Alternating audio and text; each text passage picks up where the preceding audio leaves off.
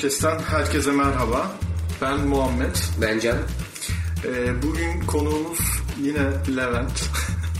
Enteresandır.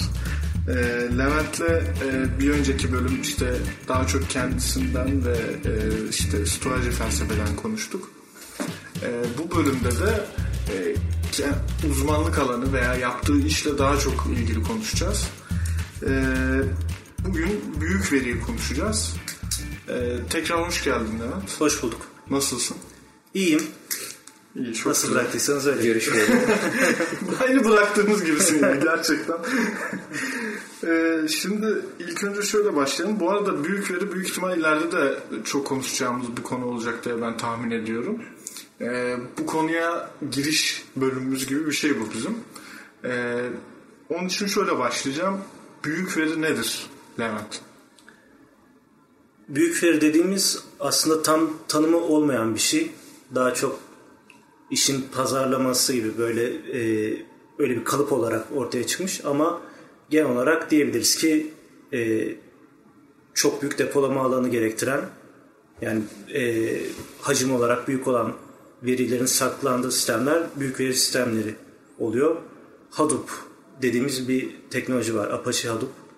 E, Google'ın yazdığı bir makalenin Yahoo'daki mühendisler tarafından hayata geçirilmesiyle çıkan bir sistem. Sonra da Apache Vakfı'na devrediliyor. E, açık kaynak kodlu, herkesin kullanabildiği bedava olarak bir sistem.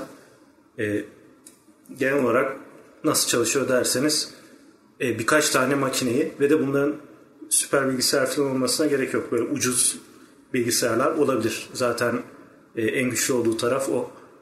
E, ucuz bilgisayarlar getirip yan yana koyup bunları birbirine bağlayıp Hadoop dediğimiz dosya sistemiyle e, dosya depolayabiliyorsunuz. Hadoop üzerinde çalışan e, MapReduce diye bir şey var. Onu Google çıkartmıştı.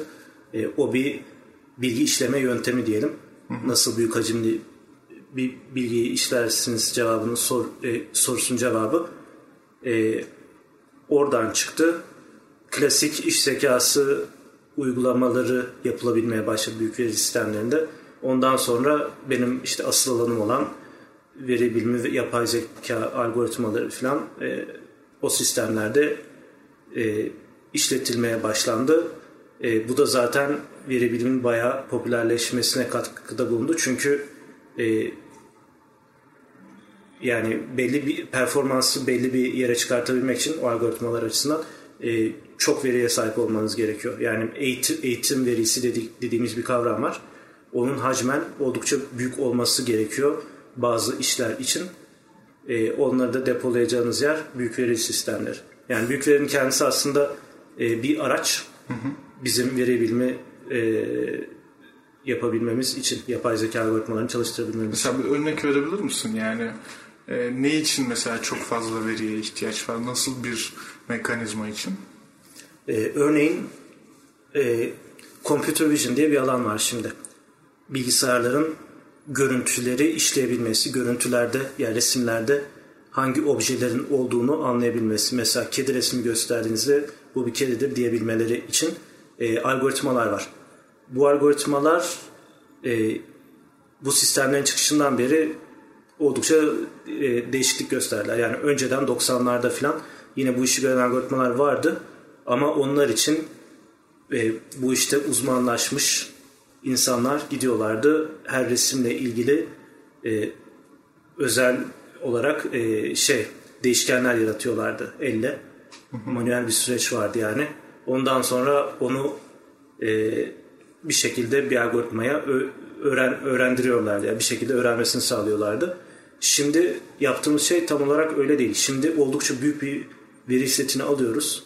Bu resimlerin olduğu. Ve de hepsini algoritmaya veriyoruz. Algoritma kendi kendine öğreniyor. Bu algoritma tabii diğerlerinden farklı. Ee, ya hem ya oldukça büyük veri isteyen bir algoritma. Ee, çalışma prensibi olarak da farklı. Ya yani sırf teknoloji değil aslında. E, bu algoritmalar yapay sinir ağlarından bahsediyorum. Yapay sinir ağları derin öğrenme, makine öğrenme, makine öğrenmesinin bir alt alanı derin, öğrenme.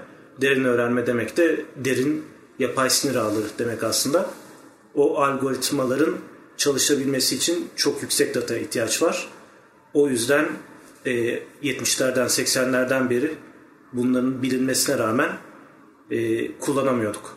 Yani bir şey matematiksel bir optimizasyon problemi o. Convergence dediğiniz bir olay var. Optimizasyonun bitmesi.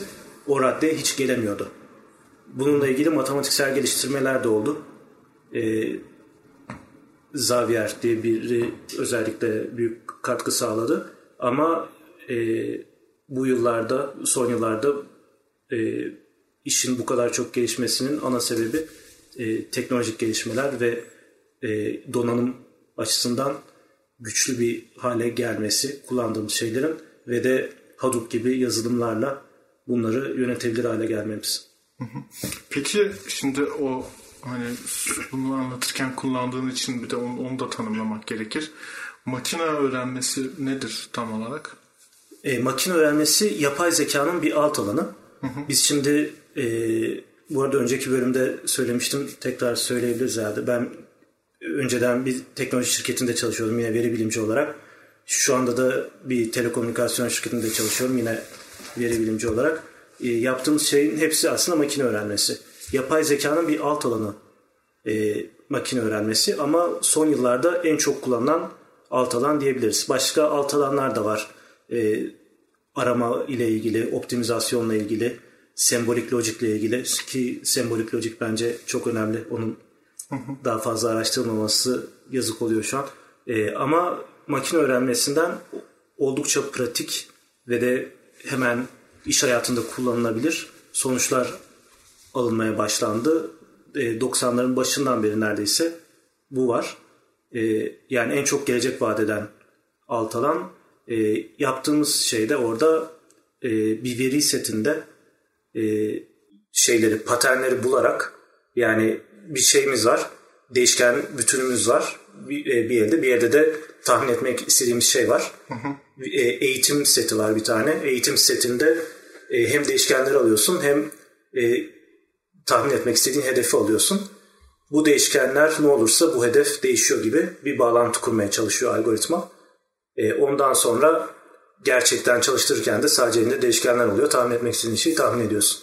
Yani böyle matematik kullanarak gerçek hayattan gelen değişkenleri çok, böyle tahmin etmesi çok değerli bir şey tahmin edebiliyorsun. Şu anda da zaten e, iş dünyasında girmediği alan kalmadı neredeyse. Mesela ne gibi? Yani böyle herkesin bilebileceği, anlayabileceği bir örnek var mı? Şirketlerde internet sitelerini düşünelim. İnternet sitelerinde çok kullanılıyor bunlar. Çünkü internet siteleri çok e, data üretiyorlar hı hı. tabiatı gereği. E, mesela ünlü bir e, e-commerce sitesine girdiğinizde yeteri kadar büyükse e, muhtemelen bir veri bilimi takımı vardır. Hı hı. Siz önceki o siteye girişlerinizde hangi ürünlere baktınız? Hangi ürünleri satın aldınız? Hangi ürünleri alacaktınız ama almaktan vazgeçtiniz filan. Bunların hepsini e, kaydı tutuluyor. Ondan sonra bunları alıp e, şeyi tahmin edebilirler. Bu kişi bizden neyi alır, neyi önerelim. Ya da e, benim eski şirketimde yaptığımız şeylerden biriydi bu mesela. E, bu kişiye bir indirim önerelim mi? Yani aslında ben e, şi, yani o internet sitesi olarak e, almayacaksan sana indirim önermek istiyorum ama zaten alacaksan da indirim önermemek istiyorum. yani öyle bir şey var. Ya yani onu e, tahmin edebilmen lazım ve de internet sitelerinde bu olay tabii daha hızlı çalışması gereken bir şey. Birkaç milisaniyede çalışması lazım. E, çünkü diğer türlü sayfa açılmazsa rahatsız oluyor insanlar.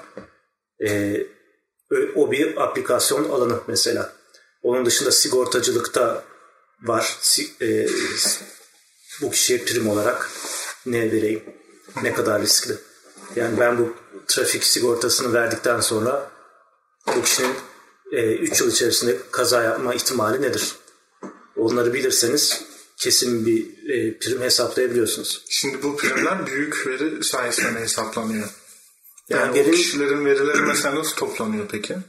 Yani verinin büyük olup olmaması aslında o kadar önemli değil. Yani küçük veriyle de veri bilimi yapılıyor sonuçta. Hı hı. Büyük veri aslında aşılması gereken bir engel yani baktığınız zaman.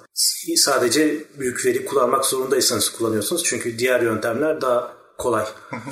Ee, nasıl toplanıyor bunlar? Sigortacılık örneğinden gidersek e, daha önceden bu şirket e, kime e, kimi sigortaladığına bakıyor. Ondan sonra o kişilerin kaza yapıp yapmadığına bakıyor mesela.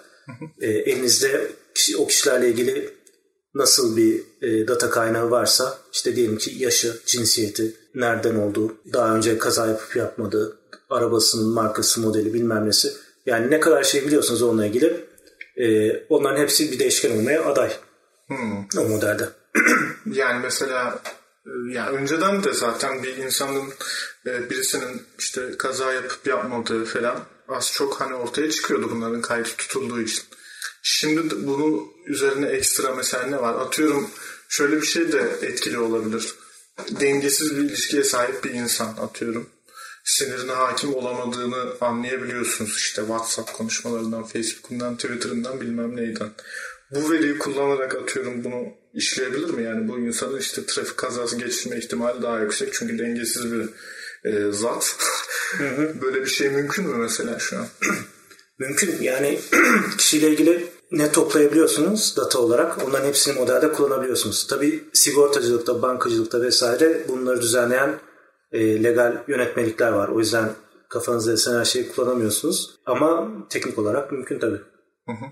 Peki bu e, şeyin e, konudan gerçi biraz sapabiliriz ama Facebook'un bu geçtiğimiz yıllardaki bu işte skandalı Columbia Analytics miydi? Cambridge Analytics. Ha, Cambridge.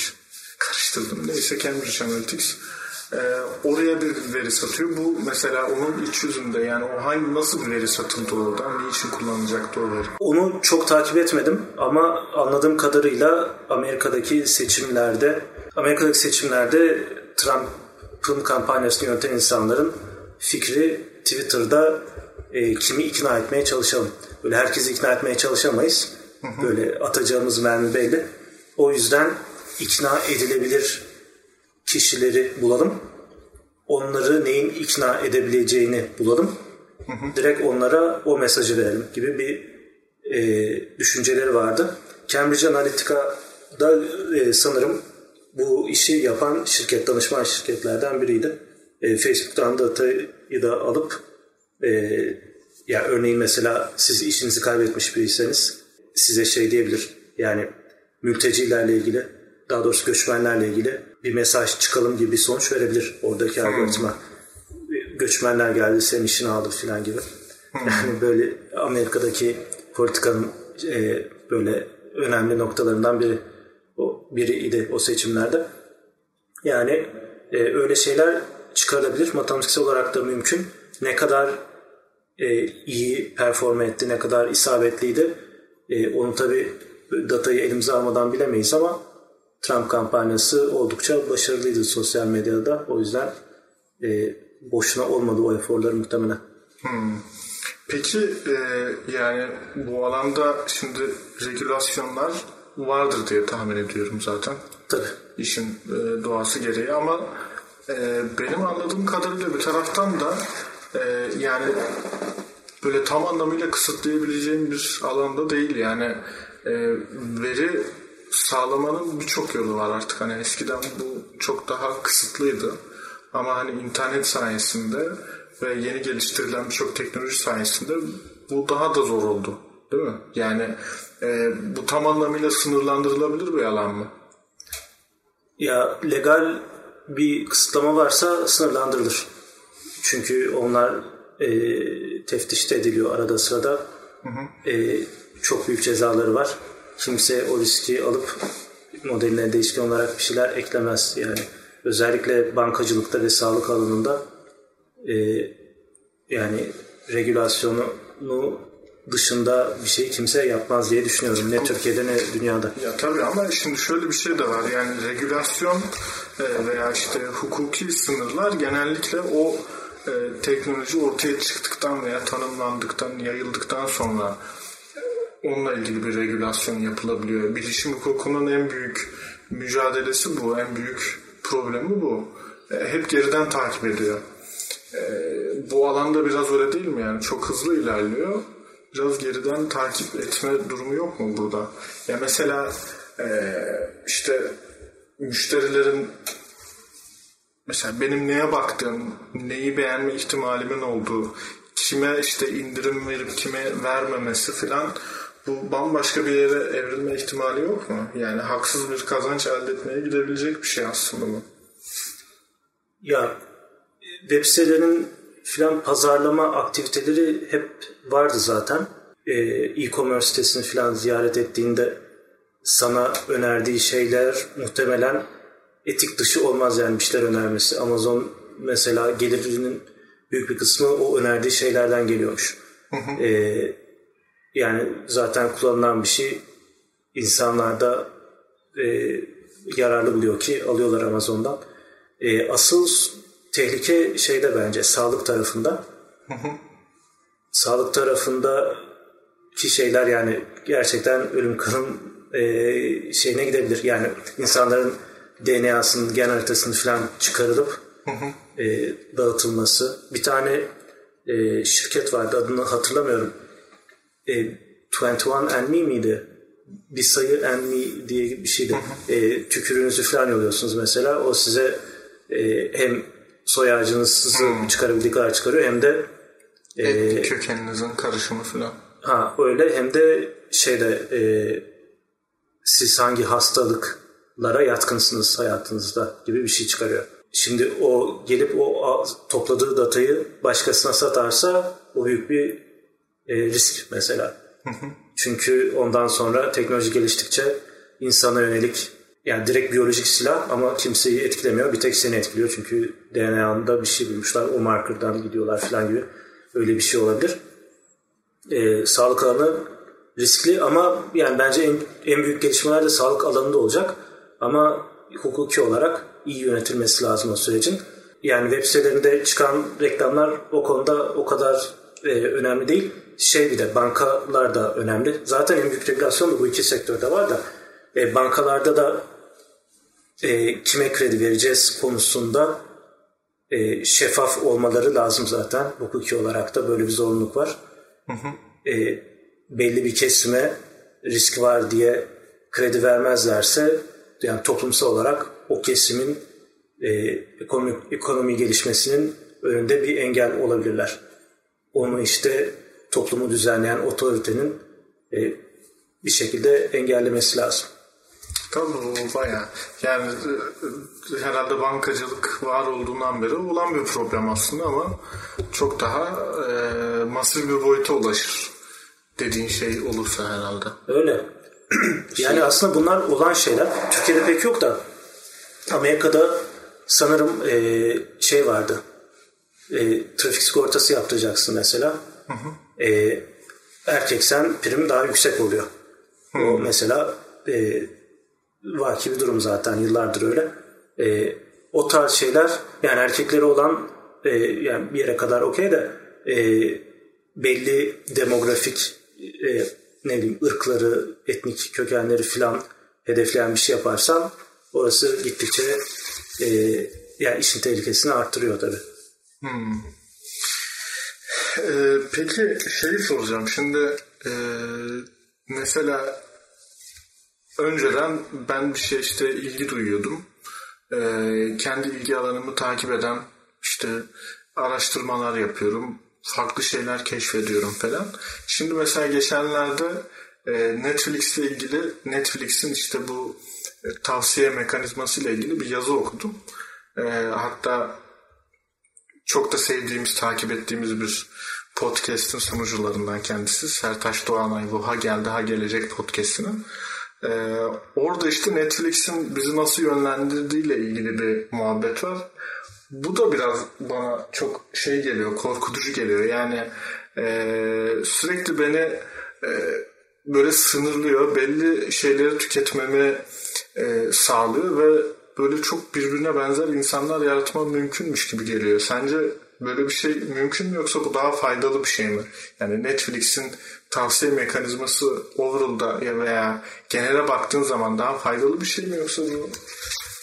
Valla Netflix'in tavsiye mekanizması veri bilimi için çok faydalı oldu onu söyleyebilirim. e, bu çok büyük bir yarışmaydı zamanında. Bayağı da uzun sürdü. 1 milyon dolar mı ne de ödül vardı. Yani Netflix düzenliyordu yarışmayı. Nasıl e, filmleri nasıl tavsiye ederim? Böyle ilk 2-3 algoritmayı falan incelemiştim ben. Orada ne olduysa şey oldu yani ders kitaplarında bahsedilir oldu. Böyle bir şey önerme mekanizmaları konusunda e, çıkan şeylerin çoğunun tarihçesi o Netflix'in yarışmasına gidiyor. E, şu anda da e, o yarışmadaki bir algoritmanın bir varyantını, varyantını kullanıyorlar diye biliyorum. Böyle, e, lineer cebirden gelen bir şey. Ya aslında makine öğrenmesinde her şey lineer cebir de bu direkt matrix decomposition dediğimiz o matrixleri ayırıyorsun ya U ve filan tarzı. O... Ayırmıyorum abi. ben anladım. Muhammed anlamış olabilir ama. Aygon arıyorlarını falan çıkarırken mesela. Ya yani öyle bir yöntem var. Onun bir varyantını yapıyorlar gibi. E, aklımda kalan şey o en azından. E, bu peki bir sorun yaratır mı? Yani insanların aslında çoğunun sevdiği şeyler bunlar.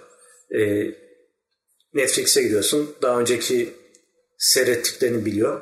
Zaten ilk üye olduğunda da soruyor galiba hangi film hangi filmleri seviyorsun, ne tip film seversin. O ne sevdiğini bir süre sonra çıkarıyor. Yeni bir şey eklendiğinde sen seveceksen senin önüne getiriyor gibi. Şey garip ama şimdi Spotify'da o... da var bu arada. Spotify'daki de oldukça popüler benim gözlemlediğim kadarıyla. Yani, ama bu da bir şeye doğru gitmiyor. Bizim seçme ve karar verme şey imkanımızı kısıtlamış olmuyor mu bir yerde? Özgürlüğümüzü kısıtlamış oluyor. Ya şöyle bir şey var ama işte orada. Yani hem onu kısıtlıyor bir de şöyle kısıtlıyor. Mesela o yazıda şunda şöyle bir örnek veriyor. Ee, işte Baba filmini iki farklı kişiye nasıl tavsiye ettiği üzerinden bir örnek. Bir kişi mesela erkek bir kullanıcı ona e, işte Marlon Brando'nun e, işte Don Corleone'nin fotoğrafının olduğu bir Godfather şey görseli var. Bir kadın kullanıcıya da e, Baba filmindeki bir düğün sahnesi işte o ilk filmdeki düğün sahnesi. Evet. O düğün sahnesinin olduğu bir fotoğraf var görselde. Yani öyle veya böyle o filmi bir şekilde satıyor ve senin nasıl birisi olduğunu bildiği için o şekilde satabiliyor. Yani e, anlatabiliyor muyum? Yani o, o bana biraz sıkıntılı geliyor. Yani benim için değil e, ya şey demek istiyorsun. Karakter... Kendi için bir şey satıyor aslında yani. Karakterimizi çok, çok iyi, yanlış bir şey değil. Karakterimizi yani. çok iyi çözümleyip bize ona göre ürün sunabiliyor yani çok verimli bir şekilde. Ona göre ürün sunmuyor. Yani ürününü ona göre sunuyormuş evet, gibi geldi bana yani. Bu, Doğru. bu daha tehlikeli. Yani hani beni kısıtlıyor, beni bilinçli olarak yönlendiriyor. Yani kısıtlamakla yönlendirmek çok farklı şeyler. Yani şimdi sigorta olayında direkt daha fazla para ödemesi gerekebilir bir kesimin. Sağlık olayında sağlığınla ilgili çok önemli bir şey olabilir. Netflix'in senin sevebileceğin filmi önermesi ya da senin sevebileceğin şekilde önermesi yani sonuçta diğer filmlere de erişimin hala devam ediyorsa bence o kadar önemli bir problem değil. Başka bir filmi seçip devam edebilirsin. Ama ben şeyi mesela çok gördüm orada yani e, bana tavsiye ettiği filmlere işte çok bakıyorum falan hani bir şey çıkıyor veya neyse izliyorum ama şey de çok oldu. Bana kesinlikle hiçbir şekilde tavsiye etmedi. Hiçbir şekilde denk gelmedim. Hatta Netflix'te olduğuna çok şaşırdım ve çok beğendim. Birçok film de oldu yani veya film demeyeyim film çok izlemiyorum ama belgesel serisidir şudur budur. Doğru. Yani, yani oradan şu çıkıyor sanki hani beni yönlendiriyor. Yani beni tanıyor olsa filan dermişim. Böyle duygusal bir mücadeleye girmişim gibi oluyor Netflix'te. Netflix'le çok izliyorsun. Beni neden tanımıyorsun? Hani ne demek istediğimi anlatabilmişimdir ama yani. Ya ben orada iki alternatif görüyorum. Netflix'in ekranına girdiğinde ya böyle senin sevme ihtimalinin yüksek olduğu filmler çıkacak. Sen onlardan birine tıklayacaksın. Netflix'te senin Netflix'te zaman geçirmeni istiyor. O yüzden bunları izlersen herhalde zaman geçirirsin diye düşünüp onları öneriyor. Ya da Netflix ana sayfasında senin için rastgele filmler çıkacak. Yani iki durumda da mesela dedin ya bir tane film vardı Netflix'in koleksiyonunda varmış hiç bilmiyordum önermedi. Yine önermeyecek muhtemelen. Sen yine onu kendin arayarak ya da şans eseri bulmak zorunda kalacaksın. Yani o iki alternatif karşılaştırdığımızda e, bana ilki daha olumlu gibi geliyor. Hmm. Enteresan. Bu arada Netflix'in konusu açılmışken şey de söyleyeyim. E, ilginç bir e, uygulaması veri biliminde, veri analizinin diyelim. E, House of Cards dizisini biliyorsunuzdur evet. herhalde. Hı. House of Cards dizisini Netflix kendisi çıkarıyor. Fikrini de kendisi buluyor yani. Onu nasıl buluyor derseniz House of Cards dizisinin İngiliz, İngiliz bu arada bu dizi orijinali. Evet. E, o diziyi sevenler aynı zamanda e, House of şu anki dizinin başrolünde kim vardı? Kevin Kevin, Spacey. Kevin Spacey'i de seviyorlar. Artı e, House of Cards'ın yine yönetmeni kimse adını unuttum. Onu David da Fincher herhalde. İlk Ha, o. Fincher'da. E, onu da seviyorlar. Yani farklı filmler ama bu üç faktör seviyor bu kitle ortak olarak. O zaman diyorlar biz House of Cards'ın Amerikan versiyonu seçelim. David Fincher yönetsin, Kevin Spacey başrolünde oynasın. Onu, ona göre onu çekiyorlar ve de oldukça Popüler. Başarılı. Ve çok hesaplanmış bir başarı yani orada. Zaten yazıda da ona değinmişti. Çok Ya, enteresan o zaman bir hiçbir yani. şey rastlantı değil Cards'ı diyebiliriz yani bir yerde. Adamlar elleri koymuş gibi elindeki verileri kullanarak diziyi oluşturmuşlar. ya dizide başrolü yönetmenini falan oluşturmuş da tabii senaryosu yine senaristin yani kötü senaryo yazsaydı ya da oyunculuk falan kötü olsaydı yine batardı o aynı. O şeyleri, riskleri bayağı minimize ediyor bunları yaparak. Peki e, yani bugün hayatımızdakilerini az çok konuşmuş olduk. E, burada büyük veriyle ilgili e, en büyük işte tartışmalar nelerdir diye tabii sorarsam çok havada kalır ama e, mesela işte şeyler var şimdi işte bu hatta bu Ha Gel Daha Gelecek podcastinde de bahsedilmişti. İşe alım süreçlerinde e, yapay zekanın etkinliği çok daha fazla artmaya başlıyor. Ve e, yapay zekanın hani yani matematiksel bir şey var sonuçta arka planda. İnsani bir şekilde düşünmüyor. Bundan dolayı da e, işte bir kadını işe alırken onu daha arka plana atma ihtimali var. İşte bu tarz böyle etik problemler çıkıyor. Bu da yine büyük veriden kaynaklanıyor değil mi? Yani bir veri seti var elinde ve oraya bakıyor ki işte kadınlar e, işte hamile kalabiliyor. Hamile kalınca işte şu kadar süre çalışmıyor. Şirkete şöyle şöyle bir zararı var. Bundan dolayı erkek bir bilmem neyi işe alırsam Ya öyle şeyler e, çok yok aslında pratikte kullanılan. Niye yok? Çünkü e, şimdi makine öğrenmesi algoritması kullanacağız ya. Onun için bir değişkenlerini bilmek gerekiyor. Onu çıkartırsın CV'sinden. Bir de hedef olarak bir, bir şey tahmin etmen gerekiyor ya. O tahmin ettiğin şeyin ilk başta elinde olması gerekiyor ki ona baka baka bulsun algoritma. Ee, bir çalışanın değerini tahmin etmek zor. Yani değerini çıkarmak zor. Var olan da. Yani onu biri var diyelim 5 yıldır yanında çalışıyor. Onun için nasıl bir değer atarsın kısmı zor. Özellikle büyük bir şirketsen. Ee, o olmadığı için böyle bir modeli kurmak zor. Genelde e, insan kaynakları kısmında yapılan şey CV'lerde geçen anahtar kelimeleri aramak. O zaten makine öğrenmesiyle o bildiğimiz programlama. E, belli keywordler geçiyorsa filan e, o CV'leri e, tutmak, geri kalanını filtrelemek o tarz şeyler var. Ama elimizde öyle bir veri olsa şu müşteriler işte e, değeri şu oldu bunu almamın. E, bu adamın yani işe almamın değeri bu oldu. Bunu almamın bu oldu.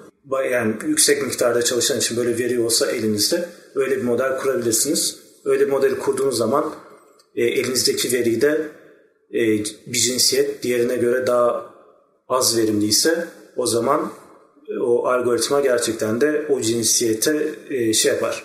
O, yani o cinsiyeti aldığında e, bunu al bunu alalım deme ihtimali azalır bir miktar. Yani hiç almaz gibi bir şey yok da e, verideki o verimlilik balansı nasılsa o balansı o e, bunu alalım kararına yansıtır.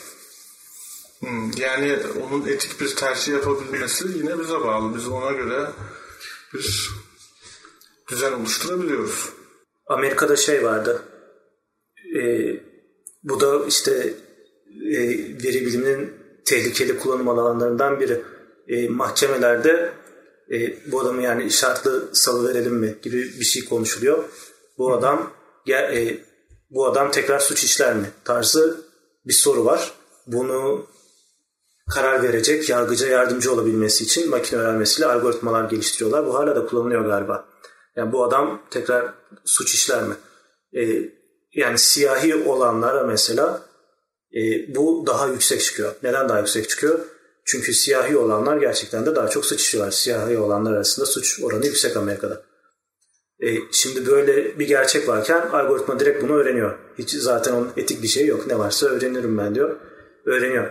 E, o yüzden yani sonuç olarak e, öyle bir denge çıkıyor. E, yani bunun için gerçekten veride varsa öğrensin diyenler de var. E, siyahi ise hiçbir şekilde yani sırf o yüzden hiçbir şekilde azaltmasın diyen bir kısım da var. En sonunda galiba e, şey düşünmüşlerdi. Siyahi olup olma yani ırk değişkenini çıkarmak gibi bir fikir vardı. Ama ırk değişkenini çıkarmak da yani bu işi birazcık yapan bir kişi sonunda ne olacağını anlar yani. ırk değişkenini çıkarırsanız ırkı e, e, ırka yakın sayacak başka değişkenler ön plana çıkıp onun e, yani aynı şekilde ırk varmış gibi oluyor tekrar modelde. Ne oluyor? İşte siyahilerin çok yaşadığı mahallede ise mesela o mahalle siyah siyahilere atfedilen değer neyse bir önceki modelde burada da şimdi mahalleye bakarak mahalleden işte ayrımcılık yapmaya başlıyor. Ya da gelir durumundan ayrımcılık yapmaya başlıyor. Onların gelir durumları daha düşük. Dinlediğim müziğe kadar gider bu yani. Dinlediğim müziğe de gider. Yani o iş o kadar kolay değil. O etkiyi orada izole edip çıkarmak e, kolay değil.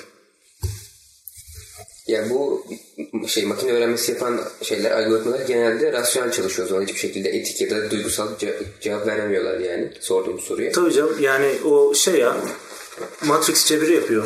O sayı tarıyor sadece. Peki bunun yapmanın bir yolu olabilir mi? Makinelerin etik sorulara cevap verme, etik bir şekilde karar verme şansını arttırmak için. Şu anda kullanılan algoritmalarla zor olur. Geliştirilmeler yapılması lazım. Yapılıyor da zaten. Ama tam olarak neyi engellemek istediğinize bağlı bazı şeyler. Ee, yani yapmanın matematiksel olarak yolları var.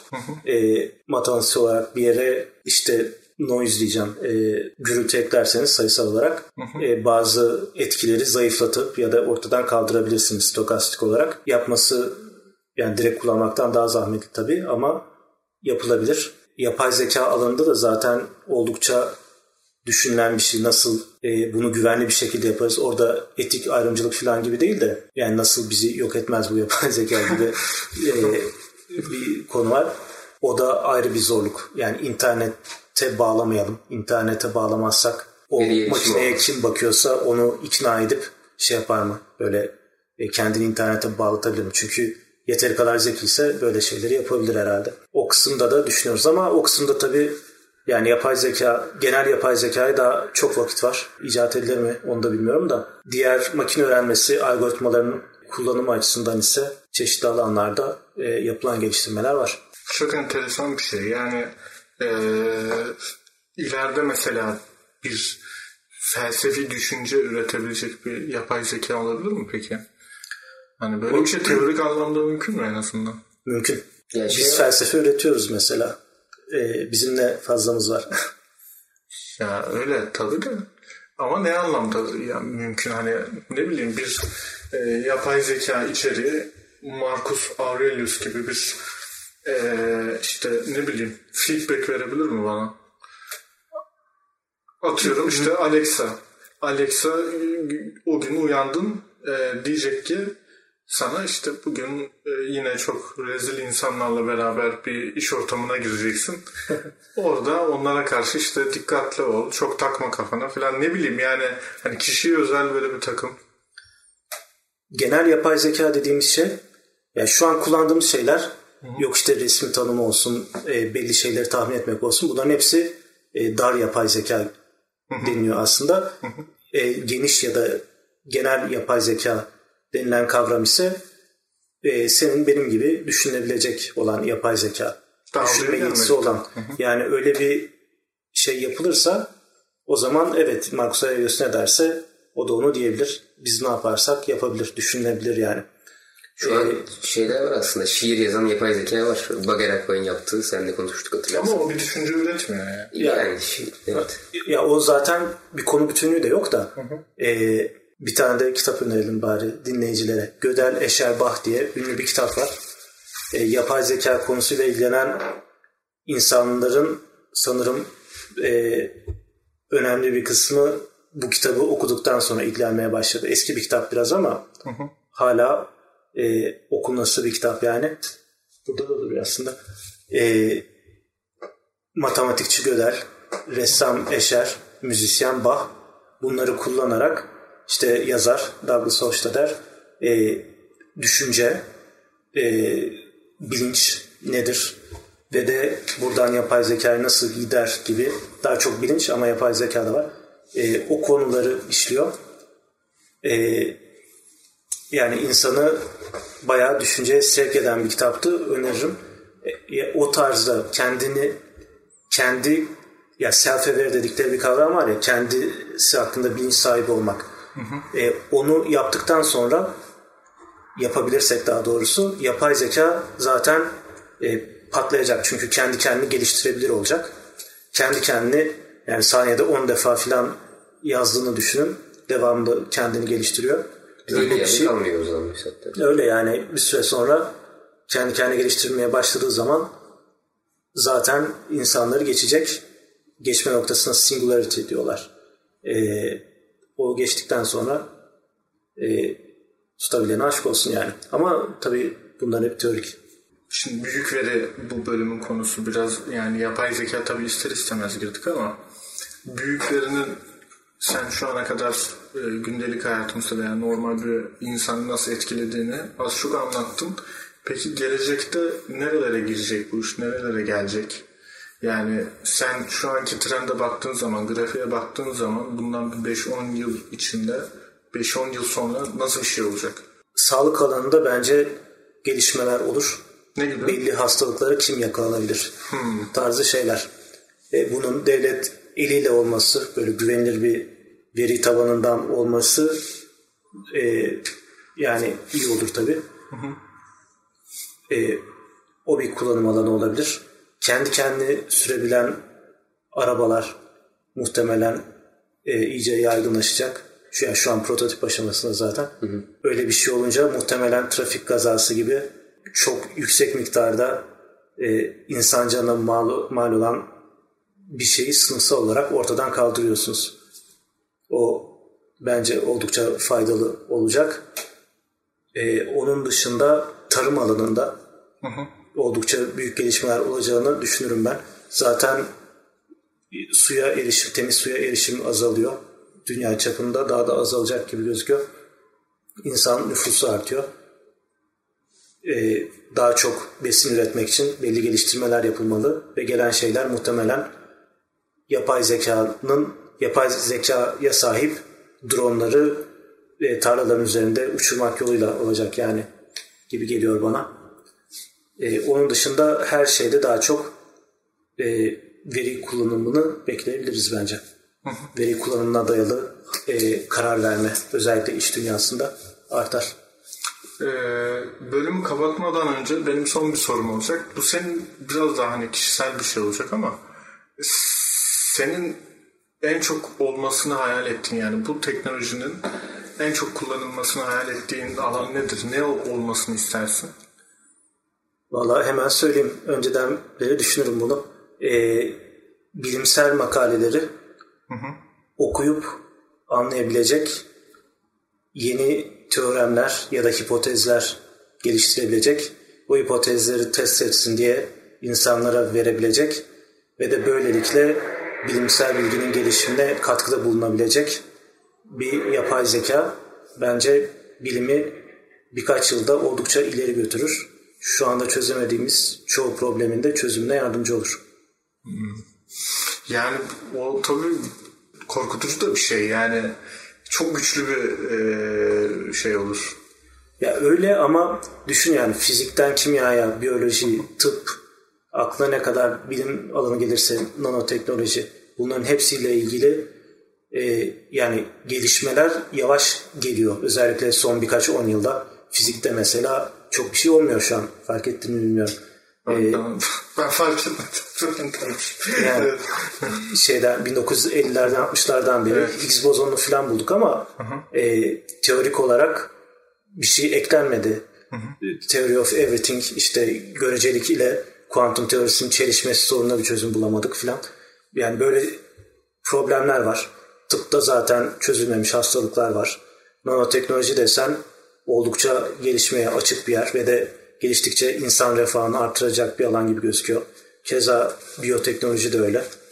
Ya bunlar hakkında 300 yıl, 400 yıl sonra erişebileceğimiz bilgi seviyesine bir yılda erişsek e, insan refahı e, muazzam bir şekilde artar diye düşünüyorum. Şey gibi oluyor biraz da. İnsan refahını arttırmak için insanın dünyadaki etkisini ve gücünü biraz da azaltmak ve başka bir varlığa devretmek gerekiyor gibi oluyor. Hani bir risk alıp kendimizi sağlama almak yani. Gibi. Ya aslında yapay zekayı şey olarak düşünüyoruz tabii, araç olarak düşünüyoruz bunları bulan. Yani çekişten farklı değil aslında bizim bakış açımız. Ee, tabii kendini böyle self-aware dediğimiz o kendi bilincini kazanırsa e, o zaman ona da bir canlı gibi davranmak gerekebilir. Ama tabii o biraz bilim kurgunun konusu şu an. Evet. Ee, bize konuk olduğun için çok teşekkür ederiz Levent. Çok keyifli bir bölüm oldu. Ee, yani bundan sonra da seni konuk etmek isteriz. Ee, çok sağ ol katıldığın için. E, o zaman dü- dünyamızda kullanılmaya bekleyen çok veri var deyip bölüm kapatalım mı? Kapatalım abi seni mi kıracağız? Görüşmek üzere. Görüşmek üzere.